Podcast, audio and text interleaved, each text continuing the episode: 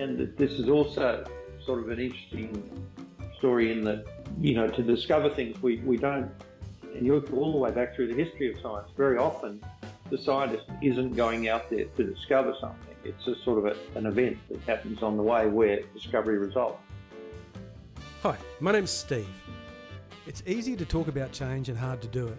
Someone has to lead, but this can be a lonely path. Someone has to act. The media is awash with stories about great entrepreneurs like Steve Jobs and Elon Musk. People analyse what they do and how they work.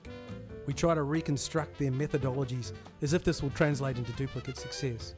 But these are original thinkers, and therefore their motivation is a key part of their story. Hi, my name is Ahmad. Today, we talk to Julian Malnic, who founded the undersea mining company Nautilus Minerals. Hi, I'm Julian Malnic. I'm the founder of Nautilus Minerals and Direct Nickel. I'm a recognised innovator. In fact, I got the National Innovation Award in 2014.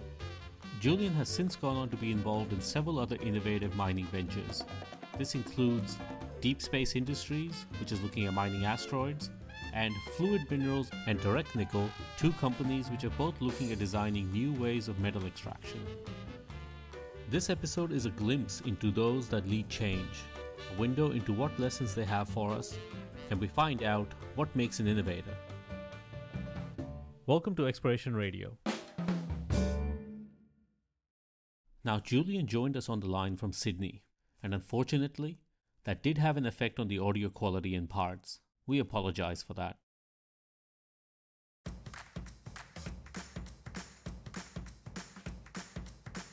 Lesson 1 How do you define innovation? At the moment, I've got a um, uh, somebody who I've known for some time has actually he's a he's a mining engineer. He just finished an MBA, and um, and he just got to the end of that, and he came to me and he said, "Listen, I seriously want to learn enterprise."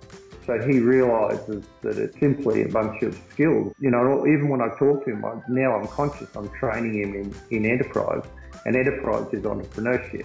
I always imagine it like being a, uh, a chef, you know, like you can look in the fridge, you know, go down to the supermarket, you can look in the garden and you can look around you, but then how to get from there to satisfying 12 people for dinner and around your dinner table is, is there's a step in, in there that involves a bit of risk, right? So it's a process where you sort of have to intuitively understand how this event's going to, you visualise everyone sitting around the table eating, drinking and feeling terrific and you being the cause. So let's start off uh, at the top. How do you describe innovation? What does the word mean to you? It's a great question, Ahmad. Yeah, I, I, and I see a lot of people taking a different interpretation of it if you look at the word, I think what it jumps out at me is novate, you know, like make new. To innovate is to make new or something. Now, renovate is to make something old new, and innovate is to make something to engender the new, if you like. So that's the urgency that comes with the word is that way I see it. So your career to date now has involved quite a lot of innovation or doing things uh, out of the ordinary what got you to go down this path? My parents were both innovative people and creative. So I come from a creative family. My mother was uh, one of the great uh, photographers. My father was a great architect, and I was sort of black sheep scientist. You know, so um, you know, there's a creative element to innovation, to making something new. It's a creative process, and I think that my science really took a big lead from my, my mother and father and, and the general more artistic environment I grew up in. But I, uh, I certainly, um, actually it's quite an interesting stage because I went as a really young guy when I was 12. I started an apprenticeship in, in pottery, ceramics, right? And I just took to it immediately. In fact, in the end, I, I never paid for a, for a day of tuition. I was the apprentice in the pottery. I did all the work. I built kilns, I mixed glazes, I recycled the clay for all the other students. Uh, all my uh, weekends after school, everything was always around ceramics. I remember being so fascinated by was that if you take like earth and water, right, clay, and then you add air, you know, so it goes hard, and then you add other minerals, and then you put it in the fire, you're dealing with the four elements.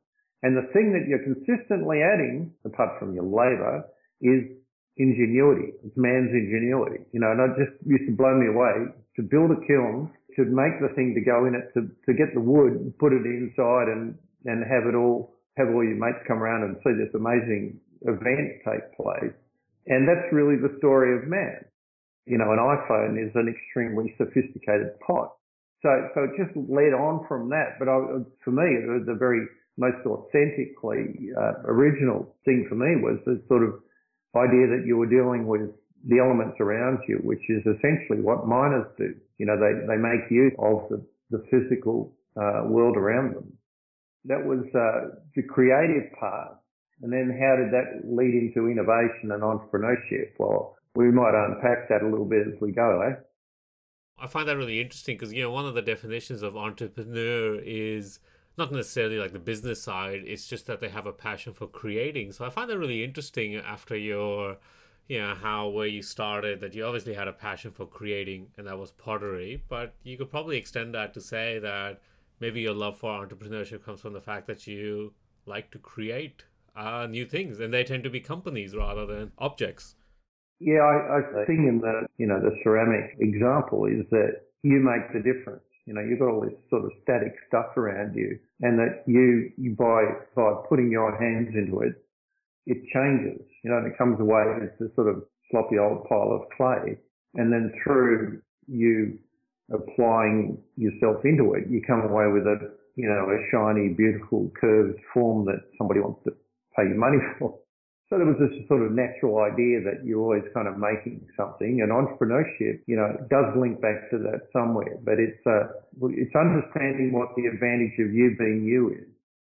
You know, being an entrepreneur can be quite rewarding, but it can also be quite frustrating at the same time. So how, how did you get yourself into this caper? Um, look, it is really rewarding, Ahmad. Uh, but I guess one of the hardest things is that you have to be be comfortable with people not agreeing with you, you know, or not having thought what you're thinking. And there's a, there's an element of loneliness that goes with, with innovation, which is that, you know, you're going to a new planet and you're the first person to put a foot on that planet. That's how it often feels to the innovator.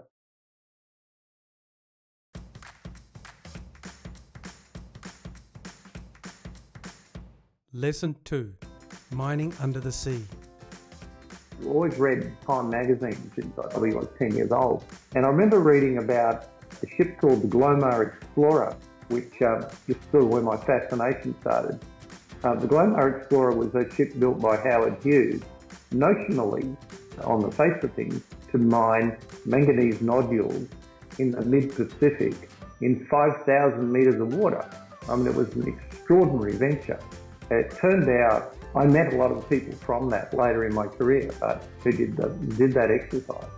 But the, the real purpose of the Glomar Explorer and how it uses contract was actually after, after they did the successful mining trial, they used this vessel to then go and recover half of the Russian submarine, which the Americans had seen go down. But so it was all designed actually to, to lift a um, submarine into the moon pool of the ship and to take it back. So it was under contract to the CIA and the, the, the cover was that it was going out there to mine manganese nodule.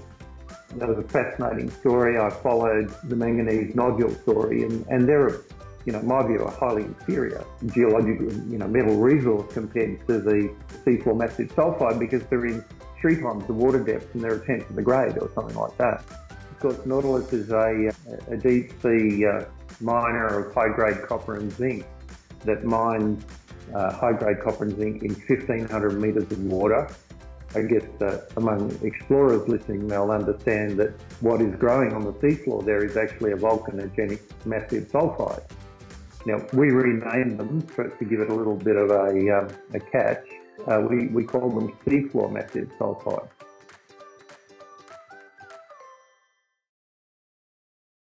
Let's talk about your first uh, enterprise, which was Nautilus. How did hmm. that come about? Uh, in 1993, I'll politely describe it as uh, underemployed. Turned to the, the, resource writing business and journalism, and I had been a good creative writer, and I used my science to get a start writing for Gold and Gazette, and then I became the editor of the Miner magazine. What I discovered was in the way you get treated if you hand somebody a card that says geologist on it to uh, if they hand you a card that says journalist. You could command the attention of any CEO. You, you could talk to them about anything you wanted. So it was a really exciting um, step for me in my life. As editor of the Miner, I was called to um, Delhi Road, North Ryde, Sydney, to the CSIRO office for this great event, which was the first high-grade copper and zinc sulfide from the Bismarck Sea brought back and being opened on Australian soil. And uh, Dr. Ray Binns was the Australian scientist at the CSIRO, and I offer Ray great credit for his work and um, always have. And I, you know, I, I, tried to I tried to give him some stock at the time, but he worked for the CSIRO and couldn't take it. So when I was rung up, I thought this is a, you know, like to, to a geologist, this is like the opening of Tutankhamun's tomb. But when I got there, I was the only journalist, and it was sort of late in the afternoon, and there was me watching Ray open his the box. You could see you opened the, took the lid off, you could see this was massive chalcopyrite and massive sphalerite. I had a joint venture running at the time on a cobalt show up at, at Mount Selwyn, um, uh, and that all suddenly looked very hard because here was this high grade metal straight from the seafloor. And, and that's where, that's where, you know, that was the moment where I really kind of tweaked, but then there were a few steps after that, you know, to get the thing rolling when you saw this opportunity for the first time, like, I mean, what did you think? Like, this was a one in a yeah. million opportunity, or did you think that it needed more work? Oh, I just, I could smell the, um, I just, I think immediately, I, because of the grade. In fact, the first thing I did was write a story to the world and said, hey, listen, Ray Binns is all over this. This is a real breakthrough. Get into it. And when I rang him back about four months later and nothing had happened, you know, that was actually the light bulb moment. I, I literally went, that's it. You know, that's, that was the moment because I knew that the fact that people weren't interested in it meant there was an opportunity because I could do that. I could tell the story. I could bring together the technical data and create the narrative, the investable narrative that would show people how big the prize was at the other end. Because in the end, in mining tonnage and grade, you have to paint the picture. The, the first deposit that was ever found of metal on the seafloor was in, in the Red Sea. And um, it's actually in a rift valley and it's completely unusual. You know, it's not typical at all. It's actually in fine mud in a rift. So when we saw this as a sort of a physically vertical mound sitting on top of volcanic uh, rocks on the seafloor, and that's sort of married with what we knew about massive sulfides, you know, so it sort of clicked that if you've got Broken Hill here, then there's going to be Broken Hill on the seafloor. So therefore they're going to be big. However, whatever we discovered, there's going to be as much here on the seafloor, unburied, undeformed, unmetamorphosed, unoccupied by landowners, and it's all pretty much on the geological sutures. You know the locus because it's going to be right on a close to a, a rift, right? So you can actually predict pretty much the line where they were going to be. And, and then were, we learned all the science about how to track plumes, you know, by following Ray's science, I, the fundamentals about how the exploration worked was in their methodology, you know, so it was all done then with a really primitive method. You know, they, Ray Binns did amazing work. The, the Japanese had an instrument that was worth $12.5 million for exploring the seafloor. The Americans sort of thumbed their nose at them and built one for one and a half million. Um, and then Ray uh, captured the first footage I ever saw of a massive seafloor mound um, using a piece of gear that was cost him twelve and a half thousand dollars to build. And actually, the first piece of rock that was ever collected was jammed on the front of the camera unit when it slammed into a into a mound, and up came this great big 30% zinc chunk stuck on the front of the camera. Incredible pioneering work. I guess I want to pivot a little bit to how technical input plays a role into this. So yeah, there's the science is always, you know, science is how we make everything and always has been. You know, science is wealth creation. I learned a lot um, by reading Offshore magazine, which is a hydrocarbon journal out of the US. I learned what equipment was available. So, you know, one example was people would think, oh, if I put an electric motor down there, it's not going to work. It's, you know, the, you know, but we found there were suppliers who, for many years, had been producing electric motors that had an oil-filled rotor, right? So the standard submarine technology. Bringing that together, you say, well, look, you know, it's not, this is, you know, to quote that famous footballer, it's not rocket surgery. There was all this sort of ingredient thing. And, and when we went and spoke to the hydrocarbon guys, they were all sort of like, oh yeah, why, why aren't you? You know, we sounded like prospectors to them. They were so familiar with deep water. And they used to look at us and, you know, peer into the foyer to see if there wasn't a mule tied up in the foyer. You know, they, you know, they, they just thought we, we were very slow to get there, which I think we'll touch on this later as about miners as innovators. Yeah, look, bringing the science together was, was a really important part of what I could do in, in presenting a narrative and presenting a, a, a vision of where we could go and how we could follow the tons and grade, terrific grade, good tons, unburied, sitting there in the ocean, and all you had to do was, you know, use the fact that the water was there rather than, you know, treating it with apprehension.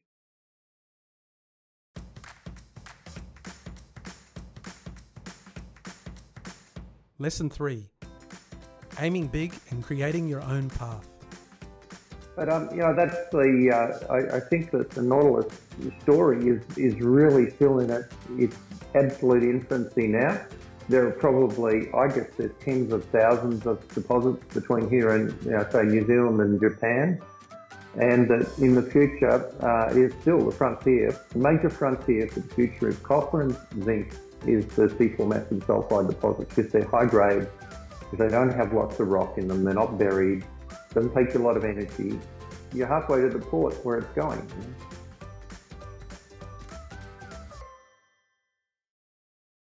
One thing I want to ask is, I mean, a lot of the ventures that you're involved in, uh, there seems to be a kind of a common theme. They tend to be really big, big opportunities, uh, and they tend to be looking at things into the future. Is is that something that you consciously do? Like, is that a way that you vet opportunities? Yeah, well, I mean, um, the thing on the size thing, maybe if you want somebody to do something that's technically risky, it's good to be able to, I always say, mate, the biggest failing in the mining industry is people get the number of zeros wrong. So, you know, I think you know, they, they, they try to, they try to take a risk on something, but it's never going to, you know, it's too small a deposit or the economics is too skinny or, you know, so better off to start with a bigger concept. So I consciously do look for the bigger concepts because you can get somebody, there's, there's a bigger prize and and there's a sort of the blue sky is really important because people think, oh look, if I fail on this one, I've got dozens of others to, to try it out on. It's not just a single shot on a single deposit. And you also have room to move a lot more as well in bigger opportunities. Yeah, like in a small thing, you're so close to the line probably that it's tough to keep walking that line. That's right. What if you don't? What if it doesn't drill out? You know, what if you only ever get to 400,000 tons, and you know you you you try to stretch that deposit you know, and I can think of a few like that have been, you know, they've been through a half a dozen prospectuses and they've never, always the bridesmaid and never the bride. Did you have a feeling of when you were working on Nautilus that it was going to be something, something groundbreaking?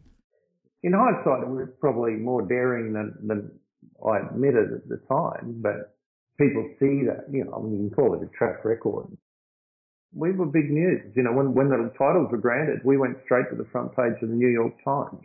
The media rating agency rang us, wrote us this letter and said, just want you to know that we've never ever awarded in all of our 20 years of history, we've never awarded a story as highly as your, yours. You got a, a 9.1 because you had a follow-up story. You were on the front page of the New York Times. You had this journal, top journalist. You had color. You had data. You know, and it, it was you know, we're just go nodding, going, yeah, I'll keep that. Did you feel like you were doing something that was extraordinary at the time? Because of the reluctance of our industry to really back innovation or back an innovator or back somebody who's disruptive or doing something different, it is lonely territory, right? So, so, and with loneliness comes hardship. You've got to raise your own money. You kind of you know, you got kids and things to worry about on one side. But with Nautilus, there was such a vast realm of opportunity. Nautilus had something like, you know, 200,000 square kilometres when I went to Tonga, I, I staked eight and a half degrees of latitude, you know, a huge area. Well, that was really amazing too, because when I got there, there was the Mining Act was only one and a half pages long. So I actually created the forms, did all the method and showed how they were num- the, the graticules were numbered and created nine applications and, and then took them down to the guy who was the minister. I guess, uh, you know, he probably did more fishing than anything else. And I gave him the nine applications with, and I'd even made up the amount of the application fee, right? And look, years later, he had, they, the country actually reverse engineered a mining act to go with my application. There were times when I sort of actually had this feeling like I'd been chosen by the opportunity. I couldn't believe I was so lucky to be the guy in the world who was leading the mining of seafloor massive sulfides, you know, and on really bleak days, it was one thing I used to say to myself was, wow, I mean, I can't believe it. Pinch me there was also a, um, you know, a sense that um, time was on our side. Even if we didn't achieve something in a day, because of the timeline and we're moving into the future the whole time. So some people don't actually see the, the future as a place where we're going to end up. You know, we are going to be there in 10 years time. So even on days that I knew that we didn't, I didn't achieve much or I didn't have budget to achieve as much as I knew I wanted to, you know, I still had a sense that we're a day closer. You know, we've never been, I used to say to myself, I've never been in such a good position with this project. So, so there was this sort of sense that, that I had, which is probably just a kind of a personal attribute, you know, this, this idea that of good fortune and, and of, you know, the, the bounty of resources and, and their use to man and the fundamental productivity behind all of that. Maybe going back to my, you know, ceramic days, but that sort of, you know, accessing you know, frontier.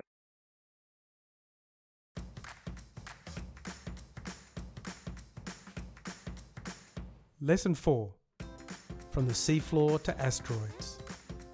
But we can actually see the future in some way. It's not like with a spotted handkerchief around our head and a glass ball in front of us, but you can actually work out what the demand is going to be for nickel in 10 years' time pretty well. You know, just follow the stainless steel. You know, maybe we find an alternative to stainless steel, but, you know, I don't think so. If you're looking, you can see these convergence points. 50 years ago, no one seemed to own the land. It was just kind of whoever went there.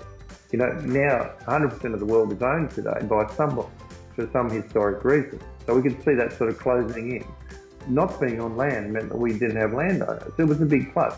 So we can see things about the future and we, there are convergences if you take increasing energy costs, so for grinding, depleting grade, you've got land access issues, you've got environmental issues with tailings and you've got a whole lot of things that are happening. There is actually a convergence that says get in the ocean and go after seafloor massive sulfides.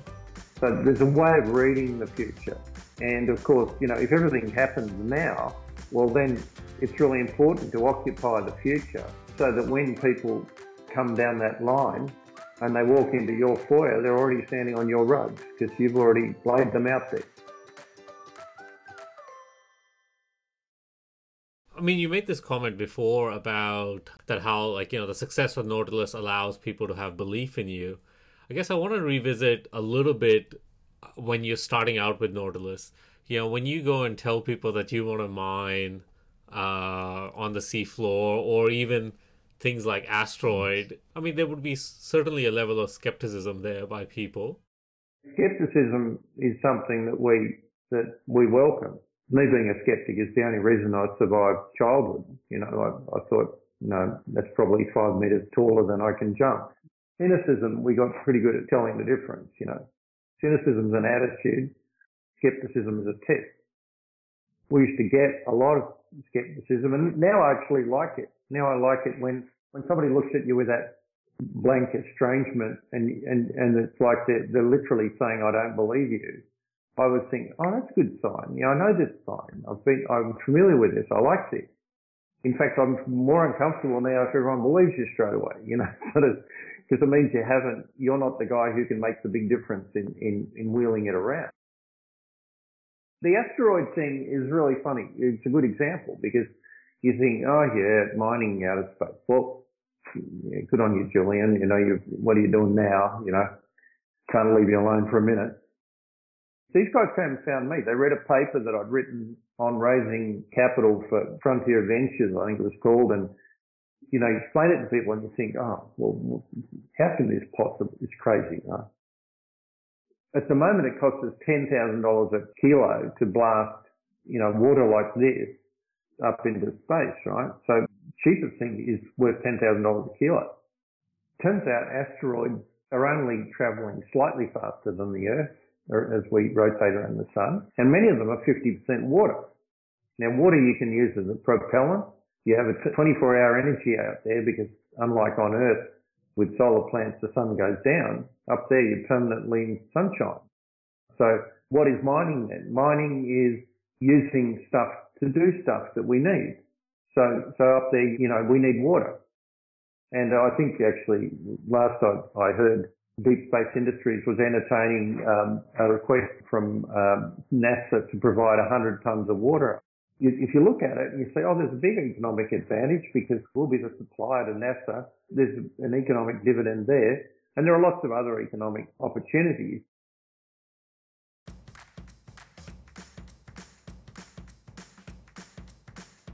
Lesson 5 Innovation is not about gadgets. I thought about what development is to me, and development is like where you build a slightly better razor that instead of throwing it away every three days like we used to. You know, now a disposable razor can, can last for three months, you know. So that's development. And innovation is in 1930s, they invented the electric razor, right? It got up and it became an entire new market. That was a, a real innovation. So innovation can be in accounting, it can be in human resources, but there's a lot of things that it's not. And, and development is one of the things that it's not big mining companies, they say, oh, we we lead the world in innovation. We've got driverless trucks now. You know, over in Silicon Valley, they got driverless cars on the road. If, you, if you're a mining company and you claim that as your innovation, I think you're claiming it from the, the automotive industry, right? Somebody else has innovated and you've brought that onto your site.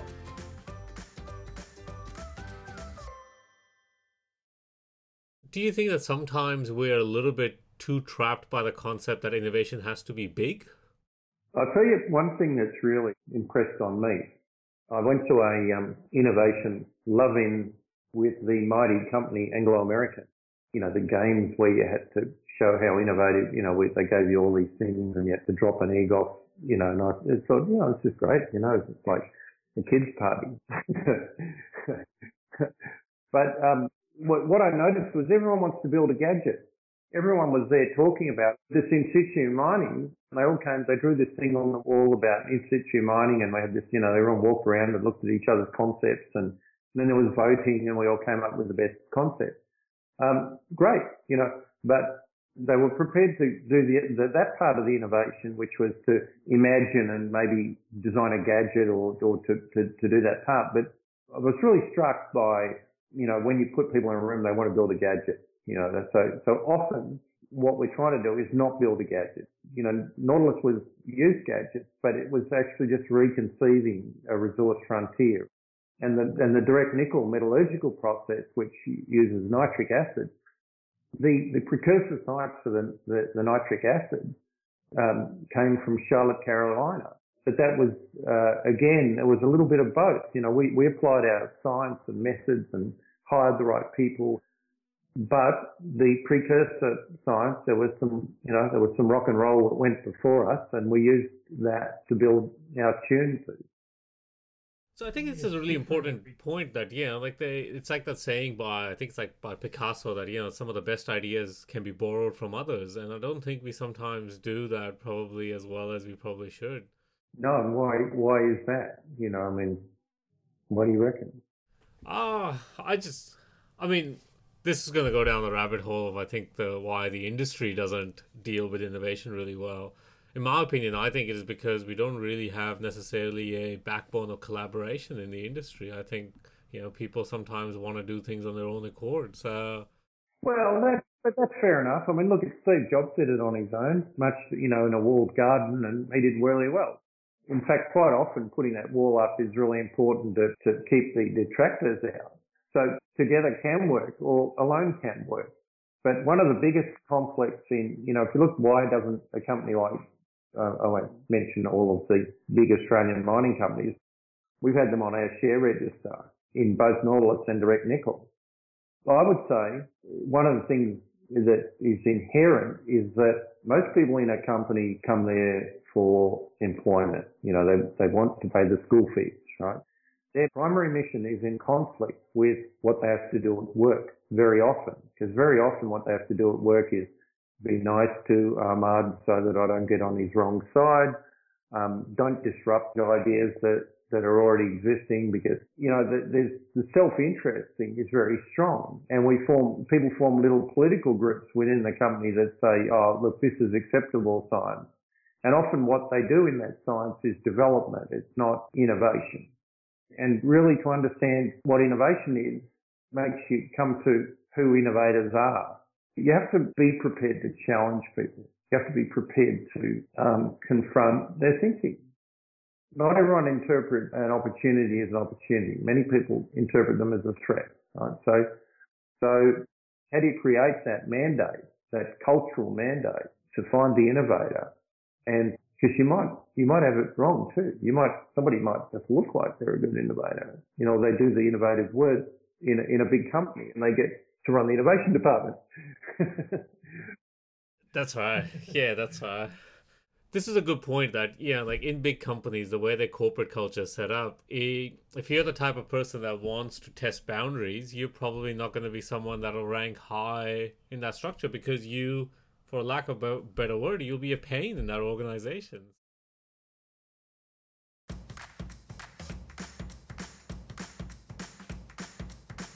Lesson 6 inspiring the right people it's a bit of alchemy in getting the right people and then making the company investable, you know, because you've got to attract the money to then pay them. So it's a bit of a catch 22 between, you know, how you're going to graft this thing forward and, you know, design it up into the future.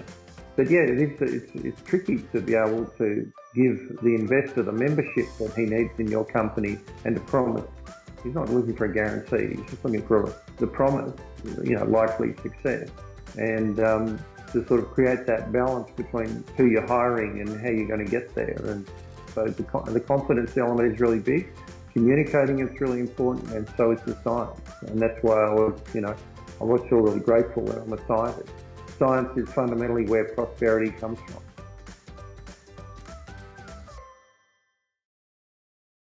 This last little bit that you talked about, is that how you go about handling a group of technical people in your company? A little bit of a touchy subject, Ahmad, because um, I um, I I rely totally. I mean, I, am very good at finding the people that we need to do things, and the best thing you can do is give them the vision. They look into my eyes to see what the vision is. I'm staring at a laser dot on the wall, and there's people running around in front of me. So getting people to stand next to me, align, and go for that vision is really important. I'm more of an inspiring type rather than a controlling type of project leader. You know, that's, that's how I do it.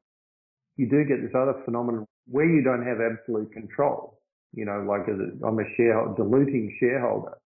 Everyone who comes in, I start with 100% and pretty soon, you know, lots of other people have shareholdings and they form voting blocks. What has happened on a couple of occasions is that once the, the, the project becomes colonized by people, and there's sort of a union forms of thinking. And they're no longer testing their ideas against the vision. You know, they're saying, oh no, we've got it right. Sort of gets the big company forming in your little company. So that's where I really admire people like Steve Jobs. And look, he, he had to walk the plank. They colonized his company and chucked him out. Then he went and formed um, Pixar and had another brilliant career success there. And then they had to pull him back in to rescue Apple. And Sculley had to walk. You know, Sculley was perfectly the wrong person. So that's an example of how projects easily become colonized, you know, and people lose that sort of intellectual mindset that goes with success. So that's a, that's my one, uh, you know, I think that's, that's probably my greatest failing is that, you know, I, I really haven't been able to maintain that Uh, I've maintained the thinking, but I haven't been able to maintain the influence over the project in a couple of cases.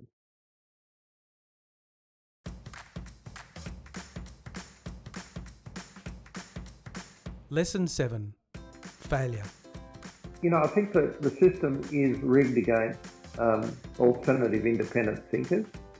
You know, it, it's inherently not a frame of mind that we yet want to see walking in the, foyer in, you know, Collins Street or wherever our office is. I judge a hackathon for the unearthed people. And, um, you know, you, you, walk into that room, the room's just buzzing with brain cells. You know, it's, it's, you can feel it. They've got that intellectual appetite running. And um, I think that's the cultural feeling that we need to find so that people don't have all their little silos and the systems and you know the management control units, but rather there becomes a more open space. You know, we're at a disadvantage because we're spread all over Australia as miners, and you know most of us got our head in a hole somewhere. But I still think that you know this cultural change has to happen now, and I think this next decade ahead is uh, is going to be big for miners and innovation. I guess I've, I've taken more of your time than I wanted to. So one last question I have is, how do you deal with failure? I just shoot them. No, no, kidding. Um, no wonder you're running out of people to work with. I mean. no, um, look, uh, failure hurts. Um, I've had. Um, there is nothing quite like the of emotional insult you will get through failure in business. And to that, I'd just say, you know, don't ride the ski lift if you can't stand the fall.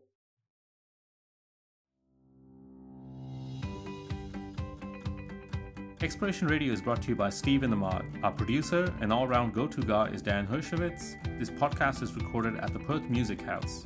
If you'd like to know more about Exploration Radio, check us out on explorationradio.com, or you can also find us on Twitter, Facebook, or LinkedIn. And as always, if you like this podcast, please review us on iTunes, Stitcher Radio, or wherever you get your podcasts from. Until next time, let's keep exploring. Well, I've got a very good example of when the major mining industry seriously wanted to get rid of me, and, and it was when we started the Sydney Mining Club model.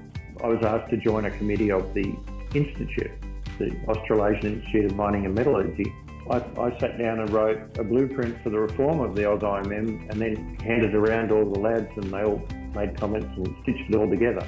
But I didn't give it to the institute, I gave it to the Australian newspaper and the next day there was a headline that said, Institute gets dinosaur warning.